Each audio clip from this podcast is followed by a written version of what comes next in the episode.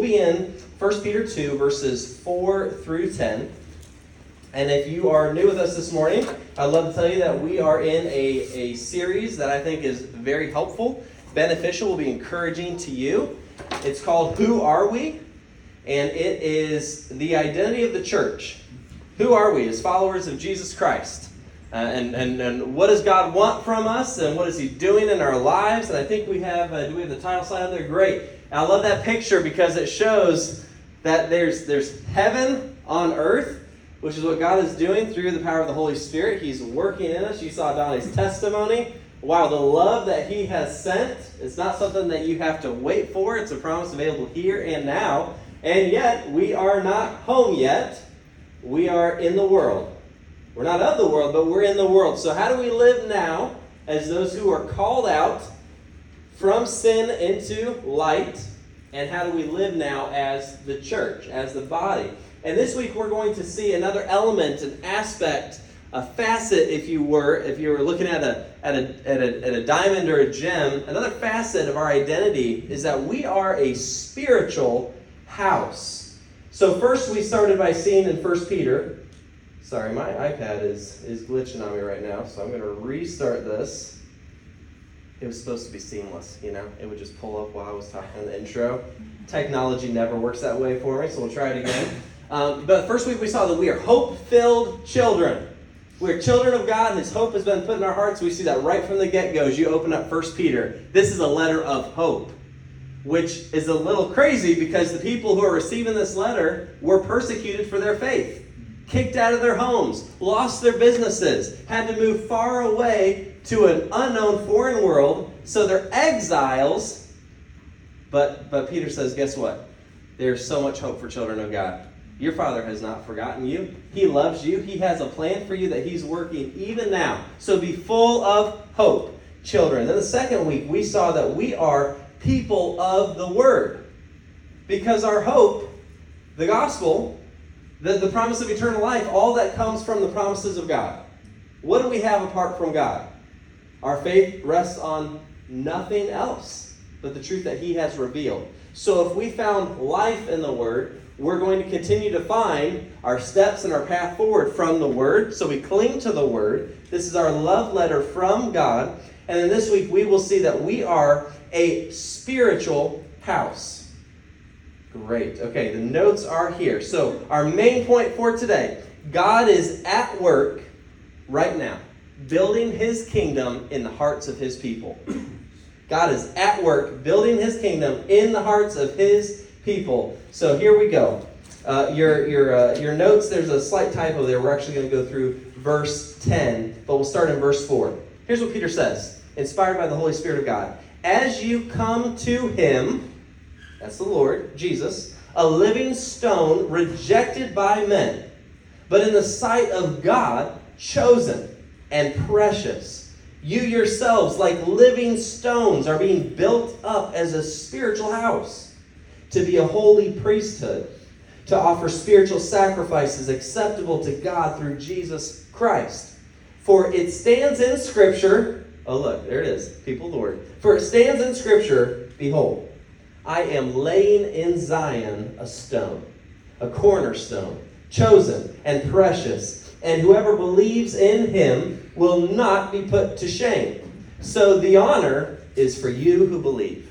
But for those who do not believe, the stone that the builders rejected has become the cornerstone, and a stone of stumbling, and a rock of offense. They stumble because they disobey the word as they were destined to do. But you, are a chosen race, a royal priesthood, a holy nation, a people for his own possession, that you may proclaim the excellencies of him who called you out of darkness into his marvelous light. Once you were not a people, but now you are God's people. Once you had not received mercy, but now you have received mercy. May God bless the reading of His Word. What an amazing truth for us to look at today. To see what God is doing. You get a front row seat. Do you see that God is a master builder? He's a master, He's amazing at it. And that's saying something because we live in Sarasota, or maybe you live in Bradenton. We've seen some incredible homes around here, haven't we? Some of you are realtors. You've shown a lot of these amazing homes. Some of them are right by the water. You got the infinity pools. You've got the gigantic kitchens that are the size of this cafeteria.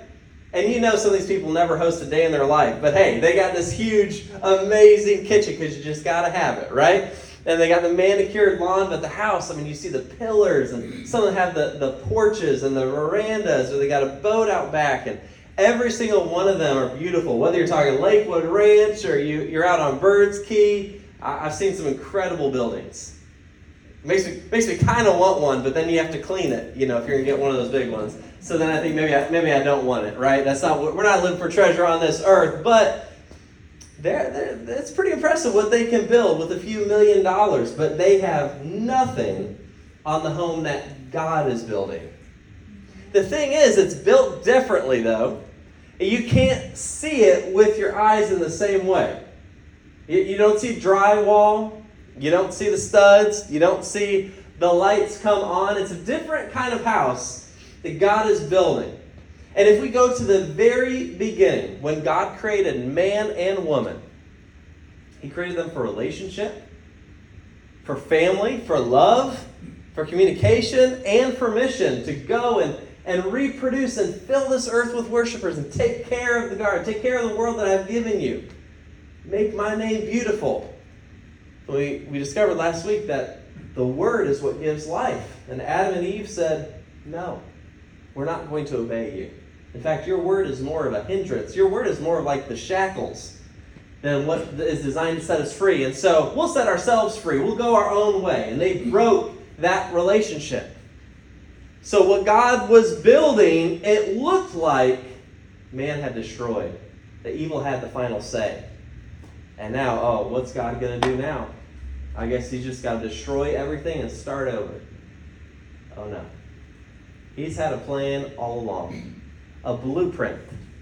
It's called the gospel. From the foundation of the world, from before the foundation of the world, God looked and he knew these broken pieces that were going to happen, these people who were going to reject him, were going to fall into sin, and the death and the ruin and the decay and the destruction that was going to follow. And he says, through all of that, I am going to build a building. I'm going to build a family. I'm going to build a nation. I'm going to build a church. I'm going to build a spiritual house. So you look from the through the Bible, from the Old Testament, whether you're looking at the prophets. I said, one day there will be a king, a prince of peace, who comes and makes all things right. Or whether you're looking at the law of Moses, and, and we see, oh, none of us could ever keep this law. We're promised there will be one who comes and perfectly keeps the law, who makes everything right, who sets a solid foundation. And even when God's own people, the nation of Israel, failed and turned their back on God and rejected Him, this is when God says, Isaiah 28 16, I am laying a stone in Zion. You haven't deterred me one bit. I'm in charge of all of this. I will make it all right. And I am going to lay a stone. And Jesus is the stone that was promised. So when he comes, look at verse 4. He's a living stone. Why is that?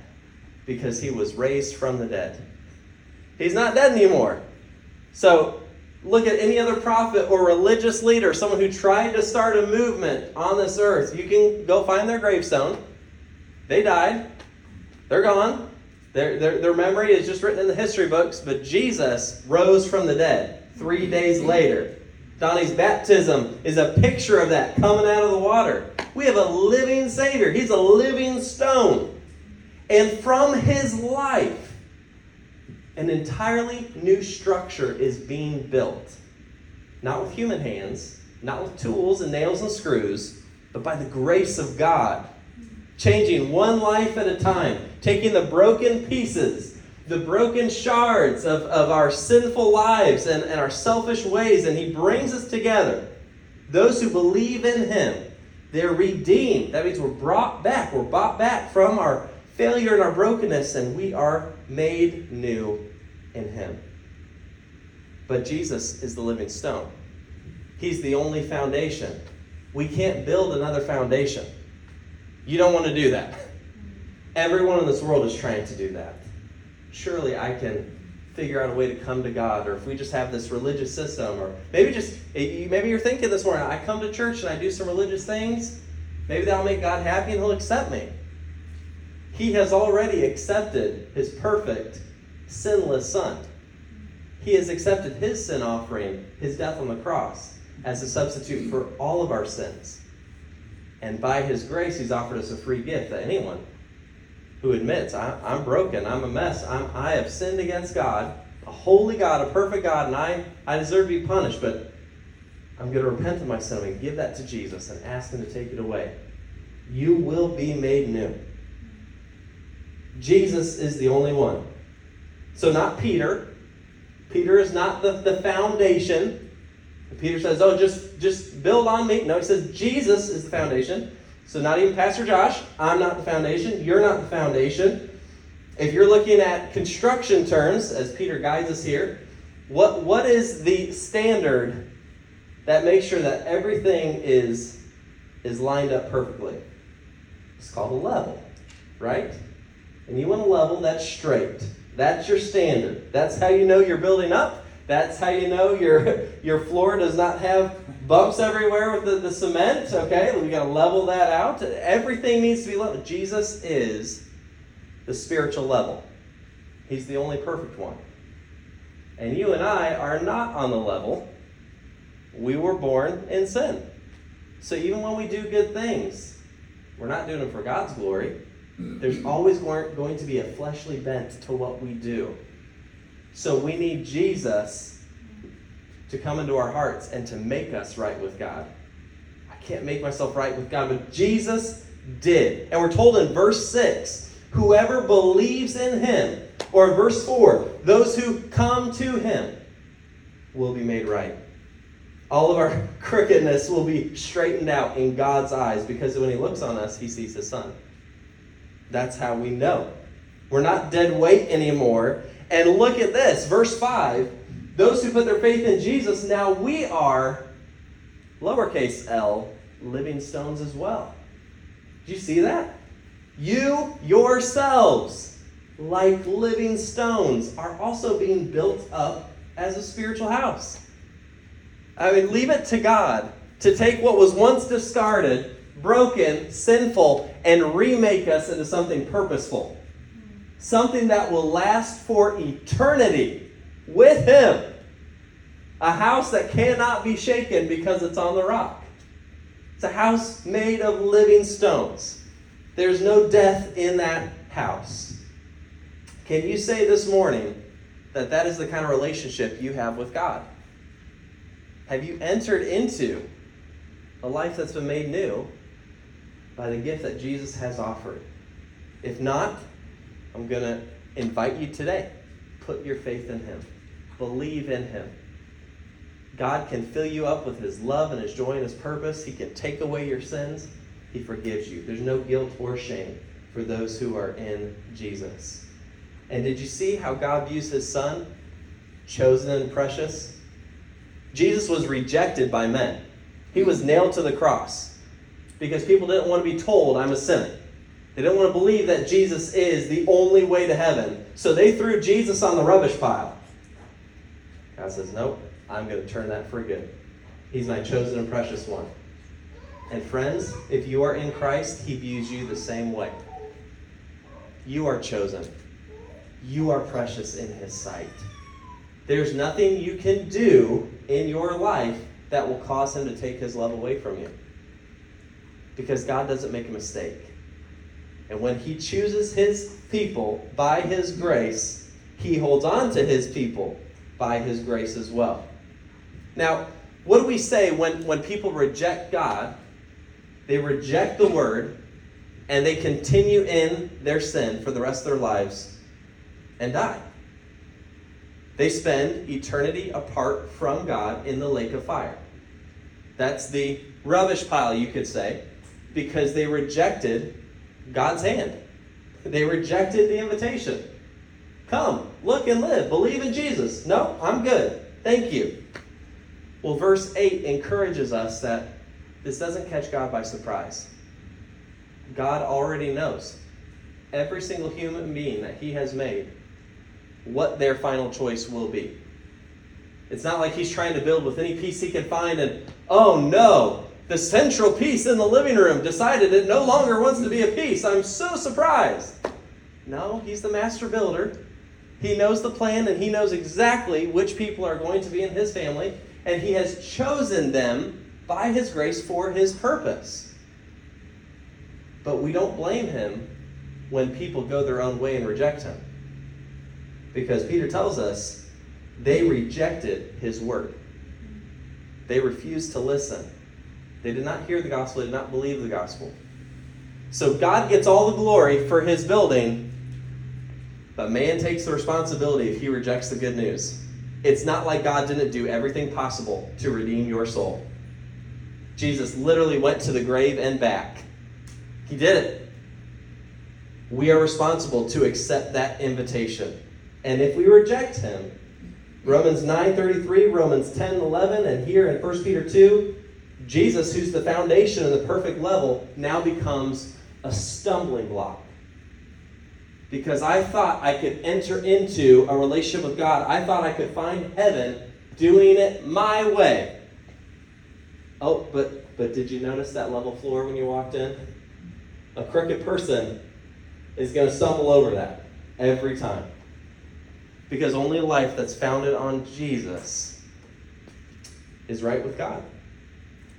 So I hope that encourages you this morning. If you are in Christ, you are in God's plan right now. You don't have to worry, oh, well, I'm not living where I want to be, or, or, or these exiles that were kicked out of their homes. Oh, no, I, I don't have my business. Where is my identity? God says, I've got you. You're mine. You're chosen and precious. I'm building something amazing with your life. Trust me with it. Watch what I can do. David Helm gives us that thought that uh, God doesn't work through buildings or locations or budgets. He works through his people and he changes us so that when people look at us, they see Jesus. And so you're not going to make a mistake when you're showing Jesus to people. So, in difficult seasons of your life, here's an application thought.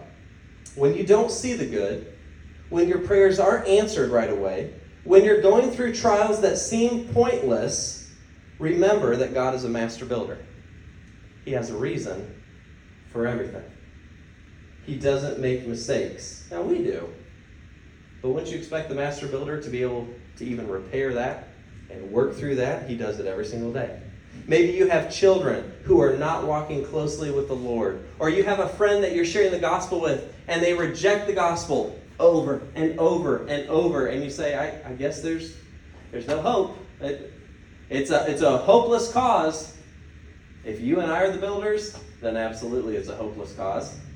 But God has it all under control. We trust Him.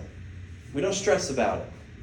Be patient. In His time, God builds. When you're frustrated with yourself and your own mistakes and your own sinful habits, hey, God's not done with you yet. Give it to Him. Allow Him to keep building. And He even builds on mistakes. That's grace. This is grace to us. Here's the second thing we see from the text. By God's grace, we get to be a part of His work. You saw it right there. According to 1 Peter, we are living stones and I've already talked about you know that resemblance of resembling Christ and being raised with Him. And so now look at all these different titles that were given in verses 9 through 10. Boom, boom, boom, boom. This is what's going on in the house. You are a chosen race. Aren't you thankful this morning that the good news of Jesus Christ isn't just for one ethnic group? It's not a white man's gospel. It's not a black man's gospel. It's not a Latino's gospel. It's God's gospel, which means it's above people. It's for everyone. And everyone who steps into God's family by faith, you're joined into a house with brothers and sisters from all over the place. Every tribe and ethnic group and language, and, and they're from Bradenton even. They're from Sarasota. They're from Puerto Rico. Argentina, China. We join a family. You won't even know most of the people that God has brought into his family until you get to heaven. We get to meet them all. We get to see what God has been doing literally from the beginning of time. We get to meet Adam. God's gracious even to Adam, like he is to me. A chosen race, also a royal priesthood, a holy nation, people of God's possession, God's people. Let me say that again because I know the, the five blanks there. I'm not trying to trick you. We're a chosen race, we're a royal priesthood, we're a holy nation, we're people of God's possession, and lastly, God's people. So if you didn't get that clue before, we're definitely God's people, and here's what He's building. For sake of time, let's zoom in on one. Verse 5. What does it mean to be a holy priesthood? It means we are set apart from the world for God. Holy. We, we, we might think of that as, oh, someone is, you know, that, that holy roller. Or someone, you know, like, like a priest or a pastor. Oh, they're holy. Okay, they're, they're in a class of their own. Holy means set apart. So when God calls you into his family, you respond by faith, you are set apart from the way of the world, and now you're God's people. You're God's priests. Do you know what a, a, a priest is? The Old Testament clues you in what a, what a priest is. God set up this system in the Old Testament where people could relate to him. They couldn't come into the Holy of Holies because their sin had not yet been atoned for by Jesus. And have the direct access that you and I enjoy today through the Holy Spirit. So Jesus set up, uh, or God set up a layer of priests and a sacrificial system, and the priests would represent the people to God, and they would make sure that God was represented and lifted up as holy to the people. It was a two way calling, a two way purpose. They were set apart, and this was your job. If you were born a Levite, this, this was your job. You didn't get to choose, well, I'm going to go work in construction, or I'm going to go work in this. Your calling on your life is to be a priest. Now, sure, they had rotations. I'm sure they had farms. I'm sure they had things to take care of their family when they weren't on active duty at the temple. We're told a little bit more about that. But hear me there were qualifications for priests. Not everyone got to be a priest, most people wouldn't. It was by your lineage, and it was also by qualifications of character, ritual cleansing. It was a whole ordeal. And only one member of the priesthood was able to enter into the Holy of Holies once a year to offer up an offering on behalf of the people of Israel. One. Because of Jesus and in his death, he tore the veil to the Holy of Holies. Now, every single believer in the New Testament era, we have direct access to God through the Holy Spirit. There's no more priestly system. You are a priest. If you're a child of God, man or woman, black or white, rough past, or you're raised in a Christian home and, and you found Jesus at an early age, guess what? We're all given access. And we're a kingdom of priests to be used for God's purposes. In the Old Testament, those sacrifices, they covered the stench of sin and they raised up a pleasant smell in God's nostrils where that temporarily satisfied the problem of sin. But then they had to keep offering sacrifices and keep offering sin offerings and guilt offerings and burnt offerings. They had to keep that smell going all the time because Israel sinned all the time. But because Jesus has covered us, 2 Corinthians 2:15 tells us that this is who we are. Who are we? We are the aroma of Christ to God among those who are being saved and among those who are perishing. So we are that sweet smell in God's nostrils. We're his people. Because of the offering of Jesus, we carry that aroma everywhere we go. Now, I'm not Jesus, but I, I, I should smell like him. And the world needs that, don't they? The world needs to hear and see that God is love, that God is holy, God is good, He's righteous, He's merciful. And I'm so thankful at this church that we believe every single member of this body has as an equally important mission as myself or Pastor Dennis, Lacey, or anyone. You are a priest if you are in Christ. You have a high calling on your life to represent the Lord Jesus everywhere you go. That's, that's a high calling, isn't it? Man, it's like, I hope I don't screw this up. You can't, okay? Jesus already covered that. You can't screw it up, but it is a high calling. And, and I hear reports of our church going out and reaching their neighbors for Christ or opening up their homes with an open house. Um, I'll, I'll, single out Nadia for a moment here. She, she is viewing her neighborhood as her mission field. And what resources has God given her to reach her neighborhood? How about my home? Can open up my home and just look to build relationships. And so people can see the love of Jesus through me and they can feel that love when they enter this home. It doesn't take much, but we're all called to be priests. The thing is, if we're not fully devoted to Jesus, if we are not, are not allowing Him to work through us, we are missing out on a blessing. A huge blessing. If you look back there at, at, uh, at verse 5, I believe, you're being built up to be a holy priesthood to offer spiritual sacrifices acceptable to God through Jesus Christ. We have the privilege to live to honor God, to please our Father. After all, isn't it all about Him, anyways?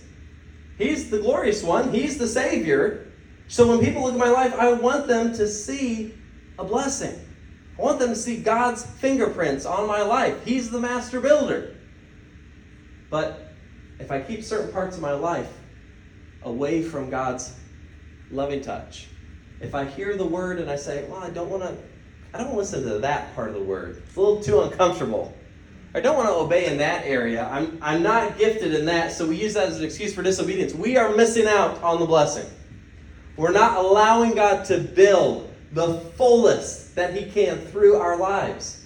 He'll get the job done. But don't you want Him to work through you? Don't you want to see him work a blessing? So, verse 7 so the honor comes even to us, lowly building materials. Man, I want God to have every part of me. I want to say no to sin, and, and when I do fall short, I want to ask for His forgiveness because as quickly as possible, I'm going to get back to being fully devoted to Him and seeing Him work through me. So, thirdly, we prioritize God's work. Because if this is the most incredible building, if the gospel is the best news that every man, woman, and child needs to hear, then guess what? My priorities look a whole lot different this week. Yes, I've got my work schedule. Yes, I need to get groceries. Yes, I need to sleep. All those things are true. Also, shower. Okay? Make sure that gets on there. I know sometimes we get busy and we forget. I'm going to encourage us all. All right? Keep showering. Okay? It's, it's blessing and mercy to those sitting next to you. Okay? That, that's all important. But when you look at verses 9 through 10 and you see how good our God is and you see who He's called us to be by His grace, how can I not prioritize His work this week? When you hear Donnie's testimony, how can we not share the gospel with North Sarasota so more people can find the hope that Donnie's at? Are we really going to be selfish and keep that to ourselves? Well, I'm kind of comfortable with the size of our church, you know, because I know everybody. Oh, that's a selfish way to approach church. I hope this church grows so much that you don't know everybody. And then you actually have to go to small group because that's how you connect with people on a deeper level. This is where we're going. We can't keep the good news to ourselves. Are we overwhelmed by the mercy of God? If we are, then first of all, uh, a, a, a sub point under prioritizing God's work is we love this church. We, we love any body of believers, but, but this is the church that God's called us to. These are the people we get to hear what God's doing in their lives, and we get to share what He's doing in ours. Isn't that special? You're not going to get to see the whole house that God is building. Even for all of eternity, we're going to be finding out more and more and more about what God's been up to. Even right now, people are entering into His family. The gospel is going out from thousands, I pray millions of churches around the world. God is at work even now, and you'll never know the half of it. But what I do know is what I hear and I see is going on in, in your lives this part of God's house. is a beautiful thing. So we love one another. We see we're a collective personality. Those words, race, priesthood, nation, people, this isn't just an individual sport, it's a team sport. We're in this together. So we love one another, we cherish one another, we show mercy because we have been shown mercy. And we're here for one another. Married and single, introverts and extroverts, people who go, go, go, people who maybe need a, a, a kick in the seat to get going. We're from all different aspects. Doesn't matter where you find yourself in the family, you play an important part. In Jesus Christ, you are called to love this church because this is the church that Jesus loved and gave himself for. And I put that quote down there by, by Garrett Kell because I just I think that's a, a completely accurate way to look at what God is doing right now in His kingdom. It's your job to love people. It's God's job to change them. Do we believe that? Because I spend a lot of my prayers praying at people, wanting people to change. How often do I pray, God, help me to love those people so they will want to change, so they will want to know you more? God, help me. Help me to do my part to love them. So we love the church. We also build up the church with our words and with our gifts. So words are important what we say has an impact on people. So, gossip, slander, divisive talk, talking about people behind their backs, does that bring harm to the body? It does. And we have an election season on us. We got midterms right now, and then we got a presidential election next year. Tell me, by how we respond on social media, well, you don't have to, I'll, I'll just see. How we respond on social media, what is the most important building to us? Is it the United States of America? Is it the, the president who gets in office? Or is the most important work the kingdom of God, the spiritual house? If this is the church that Jesus bled for, are we now going to tear it apart with gossip because we don't like how one person voted? or we don't like or agree with some of their personal preferences, God, help us. He didn't save us on our personal preferences, because if He did that, none of us would be saved. We're going to grow in the same grace. Ephesians 4 tells us to speak the truth in love, and in that way, every part of the body is built up in love. 1 Thessalonians 5:11 says, "Therefore encourage one another, build one another up." Look for one command in Scripture where we are commanded to tear each other down. I'll wait. It's never acceptable to tear one another down. To confront sin in love, yes. For accountability, yes. But to tear down and be divisive, no. This is not my house. I don't get to walk through this house that God is building and act like it's mine. No, Jesus is the key. I'm just a steward. I'm a guest here, just like you. And while we're building up with our words, let's also build up with our gifts. 1 Corinthians 14 12 tells us the purpose of spiritual gifts are to build up the church. If you are a priest, how has God equipped you to reach the nations for the gospel? Maybe you're, you're good at public speaking and building rapport with people, and you can just talk, talk, talk. I, I mean, you've got, you've got a way with people. What a gift. Some of us are gifted working behind the scenes of, of administration, organization, and getting things set up so that when the people gather together, we're efficiently worshiping and connecting and leading people to Jesus and equipping them with resources. Maybe we're running a, a PowerPoint. Maybe we're preaching. Maybe we're working with children's ministry. But we're not going to do any of that if we don't believe it's urgent that I actually fulfill my calling as a priest. This church is full of priests. How are you using your gifts as an offering to the Lord? And I hope it's one way or another. And if you don't know, I'd love to talk to you about that as your pastor to help you figure out what is your gifting, where are the needs, because you're going to find your calling right between the two of those. I guarantee it. So we didn't just come to worship today to get something out of it. We came here because God is building something in our life. So this morning, well, actually, not even this morning, maybe, maybe later today or maybe tonight or tomorrow, someone might ask you, why are you a part of a church plant? Don't you, don't you wish you were part of a church with a building? When do you guys get into building? We can respond to that from the word. You know, we are actually the building.